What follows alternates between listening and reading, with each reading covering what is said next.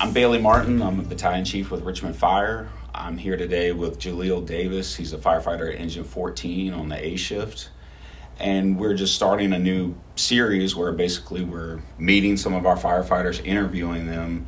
We're going to be using some of this for recruitment, but mainly just to let people kind of get to know our firefighters, see, uh, hear some of their life experiences, how they came to the fire department, and some of the things they're doing inside and outside the fire department. So, thank you, Jalil. You're the first one, so thanks for coming to, uh, you know, agreeing to do this with us. Happy to You're going to be our guinea pig, so to speak. Let's get started. So, first of all, you're you're at Engine 14. How long have you been with Richmond Fire? City time, three and a half years. Coming up in June.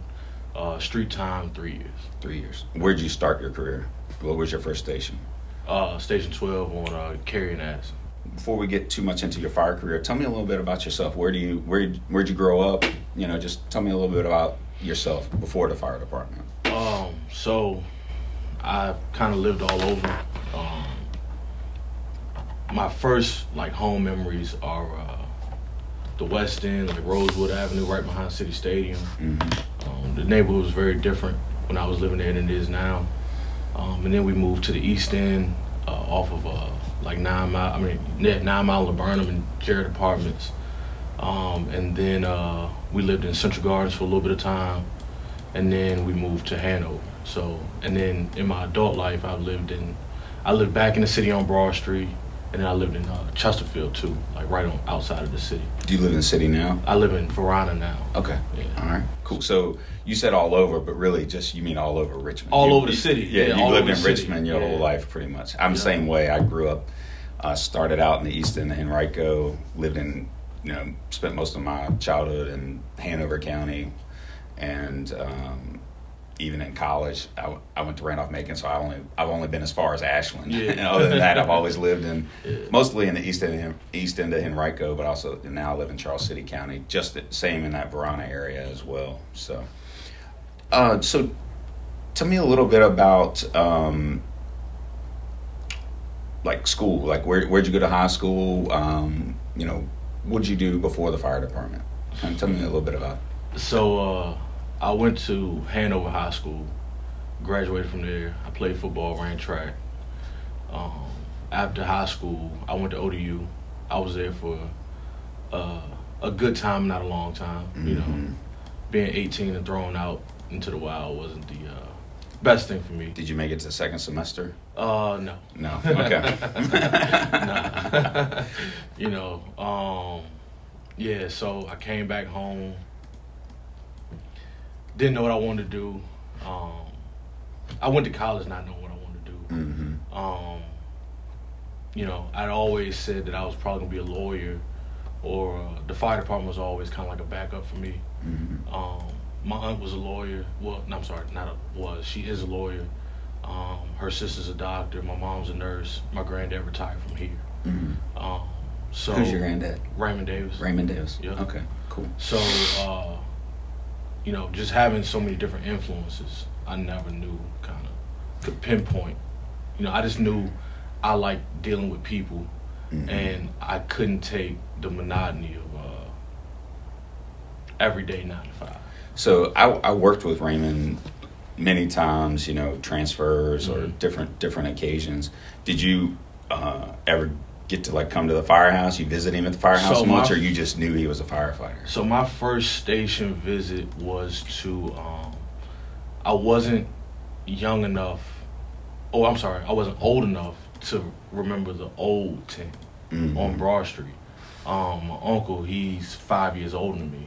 He remembers the old ten, but uh, I was born in '94, so I remember where it is now, Hermitage Road. Mhm. But I remember before the renovations. Right. Um, so that was my first firehouse. Um, and then just going with him to like the credit union or whatever. He would come in, stop by, talk to the guys. Um, but other than that, I mean, he talked about the fire department, but not really. Like it wasn't until I got older until he really started like talking to me about it. And then once I said that, hey, this is what I'm gonna do, um, you know, that's when he started, you know, talk more about it. Um, just things about like, you know, what it's like, the things you see, um, some of the things he dealt with in here, Um, so you know, what do you talk? Can you talk more about that? Just the like he came in in 1980, Mm-hmm. and so he came in and you know it was guys with let's say 15 years in, they came in in 1965, so it was a huge like racial divide in in the fire department. Mm-hmm. Um, so you know he tells me about how like all the black guys on the shift they slept in the same bunk, they they were each other's relief men, and they were uh they like drank out of the same coffee cup and all that stuff, and it was like it was very integrated but segregated at the same time. Um, so just talking to me about stuff like that, and then just you know just the actual job part of it, um, you know, going on the fires and you know uh, once they started doing EMS in the '90s and how how rough that was. And so he gave just gave me a little insight, and you know I'm fortunate to have him now because he kind of is a resource, and I can kind of reach back and like, hey, this you know this is what I've seen, this is what happens, and can use him to like kind of pick his brain a little bit. Mm-hmm. You know, I talking about some of his experiences. We had this thing called uh, building bridges back in the early 2000s, and uh, it was very. I was able, fortunate enough to be able to participate in it, and a lot of that was geared to try and um, address some of those Mhm. issues that you're talking about. Even though we had moved on, I think Mhm. that there was still some hard feelings that Yeah. had lingered uh, from those days because like you said we had still had firefighters in our department that had experienced those types of Mm-hmm. i would say injustices uh, or, or treatment and so uh, to hear some some other firefighters tell those kind of stories was really eye-opening to Mhm. me that that in my lifetime people could be treated that way because i'm a little bit older than you but um, but still um, so so yeah i mean but that's a great uh, resource to have to have you know someone like that that's been in the fire service that can tell you a little bit about Mhm. it and kind of help mentor you i guess and kind of tell you what to look out for how to Yeah. conduct yourself you know for me i'm a, I, uh, I never had I don't have anyone else to in my family to, Yeah. to really lean on in that way so I'm sure that was pretty Yeah, I valuable think for it's you a, great. I appreciate it. Yeah. Well, um, tell me about um, who are some of obviously you, mentioned your grandfather. Who are some of the other influences in your life growing Um, up? So probably my grandma, honestly. Mhm. Um, we uh, I was at her house like every weekend. Mhm. Um, you know, as soon as school let out Friday, she was coming to pick me up. You know, when she got off work, and then uh, going to her house, staying till Sunday. Mhm. Now I remember specifically like crying because I didn't want to go home. Like I want to stay here. Um, and then sometimes we could use we we went to the school that she, in the district that she lived in, so sometimes I could stay the night during the week. Mhm. Um, so my grandma for sure. Um, Did she live in the city? she actually lives uh, right outside the city in Highland Springs. Okay. Um, so I spent a lot of time over there as well, like Tiffany Meadows, like right near Fairfield High, uh, Middle School. hmm Um, and then my aunt, um, we're very close. The one who's a lawyer, um, she uh, she's only 15 years older than me, hmm and so, but we've always had like the same interests. Cause my brother was sick when I was a kid, so I spent a lot of time with my grandma, with my mom and dad, with my brother in the hospital, whatever. hmm Um, and so like, I just hear stories about like, you know, I got Bob Marley like on my wall. Um, my aunt drew a picture of him, and it's, it's her picture that she drew, and it's on my wall in my house. And uh, my grandma tells me the only time she had to give me a spanking was because I wouldn't go to sleep because I wanted to listen to Bob Marley. and so like, that stuck. So How now- old do you think you were when that happened? I was old enough to talk, so you know, two, three years old maybe. Mm, You know, I, didn't, I don't think I discovered Bob, Bob Marley till I was in my teens. Yeah, so. and, and, and so it, it is stuck. You know, Bob Marley's still one of my favorites. Um, but now that now that I'm older, me and my aunt we go to concerts together because we share some similar taste in music. Mhm. Um, you know, if a new song or something comes out that she I don't think she's hip to, uh, I send it to her through a text or whatever, and sometimes she'll be like, "Yeah, I already listened to it." I'm like, "Oh, excuse me," you know. But uh, yeah, our relationship, you know, is real close, real tight. That's good. That's good. Um, so, did you have any other jobs before you were a firefighter? Yeah, I uh, I uh, I worked in I worked at Chipotle. Chipotle was my first job. Uh, that was a job I had uh, when I got back from ODU, and then I worked there for maybe two years, and then uh, I worked at Texas Roadhouse, and I worked there for maybe two or three years, something like that. And then I worked at a, a call center in uh, in Chester off of Iron Bridge, Mm-hmm. dealing with uh, Obamacare and signing people up for insurance and stuff like that. Um, I worked there for about a year. Basically, when I was in the process to uh, get in here, Mm-hmm. I was working there, and then I got in here. I left there and came here. That's interesting because I was uh, when I got out of college, I kind of got the first job I could find, uh, trying to make the most money I could make. I was an English major, but I got found a job working for Bank of America in their call center. Yeah, So that's what I did for about four and a half years, and uh, it took me about a year there to realize like this is not yeah, not what I want to do. You know, I wanted to sit and you know, I'm sure if you were in a call center, you know, like all your breaks are regimented. You have to be on Oh, the yeah. phone as Oh, much as yeah. possible. So that, type of environment was just not. It, it really turned me uh, off to the corporate world and maybe start looking for something. Uh, I guess you'd say more satisfying. yeah. I mean, and so that was that's why I said like my first option was to go to law school Mhm. because like no matter what I did, I always wanted to interact with people in some capacity. You know, whether it was, uh, and I probably would have did criminal law um, because dealing with those people, like the less fortunate sometimes, and helping them out of turn bad situations and not make them worse. Mhm. You know, um, like I talked to my aunt, you know, yeah, somebody may have committed murder or whatever, but her goal is to not get them life or the death penalty. When now that we don't have it anymore, it's not an issue. But when you know when she was coming up, you still had it. So like some of her cases, and she, it was something that she could be proud of because you like, I basically you know in a way saved their life, and so they still get a chance at freedom. You know if they're young enough. and and even I think there's you know still that even if they're guilty, Exactly. you still want to make sure that they get a fair A shake exactly. in the process. Exactly. You know that they aren't, um, you know, uh, exploited in the legal system. Now, in the last year that we've had, what what are the conversations with her being a criminal lawyer? Kind of how have those conversations gone with everything that's been going on in our in our country over the last year or so?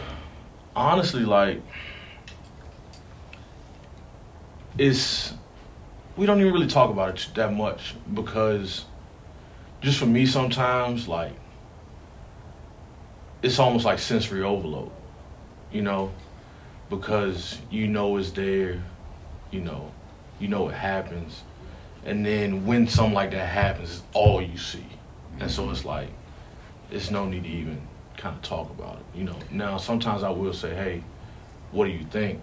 You know what do you you know when something happens and, and it's kind of when it's blatant I, it's nothing to discuss. But when it's kind of like eh you know i'll be like what, what you think? Mhm. and she'll be like well you know this this happened that happened and that happened. I was like that's kind of what i saw you know so Mhm. it's like you know but that stuff can get exhausting to talk about so Yeah. You know.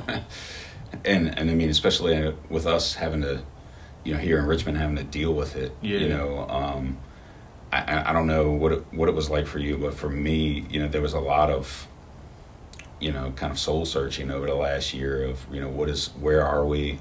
How can I help? How does that, my job being a government job and and there being so much. Um, request for reform, you know, but still trying to serve our communities. To me, that was there was it was a lot of you know questions that I had to ask myself and really evaluate how I felt about Yeah. certain things. Um, so let's let's talk about um, you as a firefighter. So, what's your experience been like so far? What what was your first assignment like? How how was that for you? Did you did you did it meet your expectations? Was it different than what you thought it would be? Um. So I kind of had like no expe- expectation. Um. I was just going and do whatever it was that needed to be done. Mhm. Um. Like I said, I didn't know anything about twelve. Um, my only firehouse experiences were uh, twelve. I'm sorry, not twelve, but ten and eleven, and that's because my aunt lived on 29th Street, and she was kind of like the family mother. Mm-hmm. So like we all went there, and if somebody hurt themselves, you know, go around the corner and get a band aid or whatever, you know. Um, and so that was another experience too that was great because um, Ham was good friends with my cousin, mm-hmm. and he would come check on my aunt and all that. And I think um, one of her last times coming home from the hospital, um, I think uh, Eric Ross and the A shift, I think he was on the A shift. They went over there and helped her get into the house, you know, from the hospital. So they mm-hmm. always kind of looked out for um, just doing a real community firehouse, like you know, mm-hmm. you know your neighbors, you mm-hmm. know, um, and so that was, you know, it was always just a good impression. Um, and then they had a fire in the house, you know, mm-hmm. uh, and Carlos he, he, he ran the call, and so he was like, "You related to them?" And I was like, "Yeah, that's my aunt." You know, he's like, "Yeah, they had a fire in the house." I was like, "Yeah," and, you know, and so um, my family in the Richmond Fire Department are like almost like interconnected in in directly and indirectly. Mm-hmm. You know, just being in the city, they've been serviced.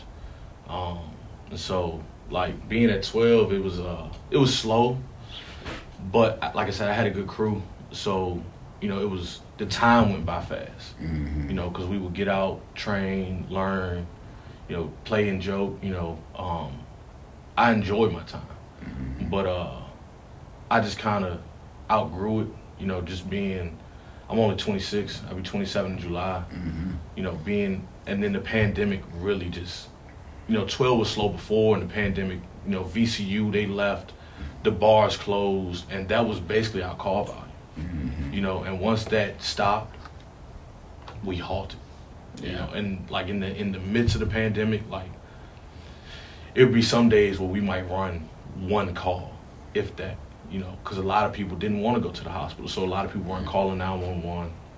A lot of those um, calls that maybe uh, were questionable, you know, where people didn't, you know, they called 911, but they didn't, they weren't really in an emergency. Exactly, and it's like I don't even want to go to the hospital with the coronavirus and all that stuff. Mm-hmm. You know, they, people saw on the news how bad the hospitals were, and they didn't want to deal with it. So it was like, it'd be some days where we ran zero, you know, two, two calls was a good day, three calls was like, oh, we're busy, you know. Mm-hmm. And so I uh, I just wanted to get out of there and uh, see different things in the department, um, different side of town, different call volume, different uh, different demographics, you know. Um, and it's kind of like diversify a little bit just from what I saw.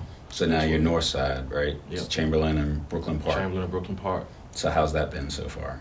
It's been great. You know, um, I love it. It's it's the perfect I think it's like the perfect fire station because it's not five or eleven busy, but it's uh it's like the quality over quantity thing, mm-hmm. right?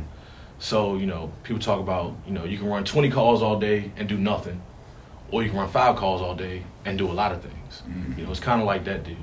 Um, you know, we run good calls. Um, unfortunately, I've been off or driving for fires, but you know, we still go to them. Um, you know, so it's I, I, it's a good district, and I I want to spend some time there. I don't see myself leaving.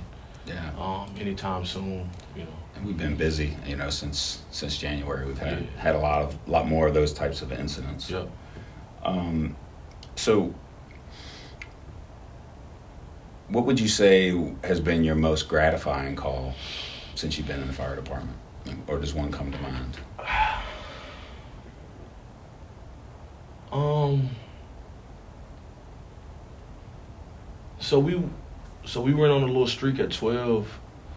Uh, we got two saves from a cardiac arrest where shock was administered in a week, and that's like hitting the jackpot. You know, I had been yeah. in almost three years at that point, and I was like, man, every time we do cardiac arrest, like, I mean CPR, they never they never make it, unfortunately. But uh, we got two saves like in a week, and then uh, maybe I was working overtime at 19 in, in March, and um, and uh, we got we got a save. Guy got got down, like fell out of the shower, and uh, we come in, do start doing CPR. Shock was administered, and by the time we got to the hospital, he was breathing on his own. Mm-hmm. So stuff like that. That's you know, I haven't been involved in a in a rescue like on the fire side anything like that. So everything's uh just been EMS. But I mean, it is it is a great feeling when you know there's so much. You know, I think that's you know people that aren't in this job that they don't realize is there is so much uh, negative. Yeah. You know, you're Yeah. going, you're seeing people on their worst day. A lot of these, like you said, cardiac arrests. You're giving your best effort and they don't make it, Oh, yeah. or, or sometimes people are are gone before you get there. So to do your job, get to do your job and really make a difference. That is that's like the best feeling. And and all three of them were um, it was witnesses around, so that was good for them too, um, because you know a lot of times like you have to tell somebody that hey they uh, they didn't make it, you Yeah. know, and it's uh, just dealing with people's families, you know, it's tough because like that sucks for them, and then it's like it's it's the fire department's most, in- most interesting thing ever, right? Like you can go and run the worst thing humanly possible, and then you can go back to the station and eat dinner, or go back to sleep, or whatever, and not even blink an eye at it, you know. And it's it's kind of crazy just to think about, like the kind of how like the normality of it, Mhm. you know. And it's like it's not really normal, but it, it's our normal. we normalize it. you know what I'm saying? So it's like, it's like something wrong with us. Like what's this? You know, you know. But it's like, but it's it's it's what we do. It's what we sign up for. It's what we're here for. So Mhm. I mean, it's just. You know, So, uh, what what would you say? Um, so now, you know, you've talked a little bit about um, the influences in your life, and I know you you know you've you and I've had some conversations. You, you mentioned that um, you felt like you're here because of some choices that your parents made. That maybe if they hadn't made those choices, mhm. things would be different. Can you talk about that and what that's? Just to elaborate on that a little bit. Yeah. me? So. So um. I used to get in trouble a lot as a kid, like in school. Um, you know, one school was always kind of easy for me. Mhm. Um, so it wasn't a lack of. Uh, I, it was. It was. I think it was more so lack of stimulation, um, and then just some external factors that caused me to act out. Um, but you know that was like in the East End or whatever. Um, and then once we went to, uh, we moved to Hanover. Um, it kind of took me away from certain things. And so, like I say, like I think moving to Hanover in a way kind of saved me because I look at people that I used to be cool with, and they're in certain situations, and it's like, you know, I could have been with them, you know, or you just look at just the the influences and the proximity of the city and the things that you know people go through, and it's like I didn't have to deal with that Mhm. when she moved us. Um, I didn't agree with it at the time because like all my friends are here, you know. Uh, we moved to the county. It was like nobody plays outside. You know, the apartments that we were in, it was like perfect. It was like five buildings, right? It's like five buildings, and then in the middle of the building, in the middle of the five buildings was this huge field Mhm. and all of every all the kids from the apartment complex used to come together, and that's where we played football. Mhm. And it was every day. This is what we were doing, and so we moved to the county, and it was like, man, like me and my brother, man, what do we, what do we do? You know, it's like it's nothing to do. Were you more like a neighborhood then? Uh, so we moved to the apartments first, and the apartments were cool because once we got to know people and more people kind of moved around there, um, and then it was people like us, kids from the city, because it was like uh, they get, you get I think you get like Section Eight around there, Mhm. and then um, we lived in apartments, and there was apartments up the street uh, at Cold Harbor and uh, was it Chickahominy, something like that. Like what in Chickahominy Bluffs, like Mechanicsville Turnpike area. Mhm. Um, and so they would come, or we would go up there. They had a basketball court. We had the football field, Mhm. and so we had like uh, neighborhood kind of games. Mhm. And then we these the same people that we went to school with. Mhm. So you know we organized it in school, and it was like, all right, we gonna play y'all, y'all play us, and see who wins. Mhm. And then a lot of times too is like these are people that we played little league with, Mhm. and so um, you know it was just a competition. And then we moved further into the county, off of Pole Green Road, and I was like, man, it's really nothing to do out here. but by that time, by that time, I was in middle school, so um, I was I think I was in seventh or eighth grade when we moved out there, um, and so it didn't really bother me that much because I was so involved with sports. Like I went from um, I never came home after school, so I, I would go from football to uh, to track. You know, it was like maybe two or three months in between because I didn't play basketball. Mhm. It was like two or three months in between where I, I came home on the bus. But then once I got to high school, I was never, it, I was never bored. I always had something to do. Mhm. Um, especially eighth grade because we started uh, lifting weights and stuff January of eighth grade, and so I would go from football to weightlifting to track, and I did that all through high school. And then once I got to high school, we went to the playoffs every year. So we would play uh, up until Thanksgiving or the first week in December because we went to the state semis twice. Mhm. Um, and so it was like three or four weeks where I was just at home, and then weightlifting started in January, Mhm. and so I was never, you know, I was always busy. Then weight weightlifting turned to track, and then after track school ended, and we kept weightlifting, and then next thing you know, it's, it's summer and we got practice. Mhm. So it was I was always just occupied um, with with some some type of sport, something like that, um, which I think was good for me because it's an outlet, you know, um, or just everything that I had going on. So, you know, I think a lot of people measure success in a lot of different ways and think that, um, you know, if you aren't a millionaire or famous, that you aren't necessarily successful. But I can see, you know, just seeing, hearing your story and where you've come from, you've had to overcome a lot of obstacles to get to where you are. Do you ever think about, you know, what your success means or, or you know, how do you feel about what you've already accomplished, or maybe even what that might mean to people that see you on a fire truck? You know, they don't know your story, but Yeah. But I'm sure when you're riding through the city of Richmond, there's a lot of kids that see you and, and look up to you. So for me, my success isn't measured in anybody else's, Mm-hmm. you know, and it's not necessarily even attached to money. It's about happiness, you know. I come to work every day. Nine times out of ten, I'm happy. Nine times out of ten, I have a good day at work. You know, just I'm outside of the calls, like just being with the people that I work with, you know, interacting with them. We have a good day. You know um so my success and it's like i look at it as like i'm happy i'm here you know like i made it you know what i'm saying?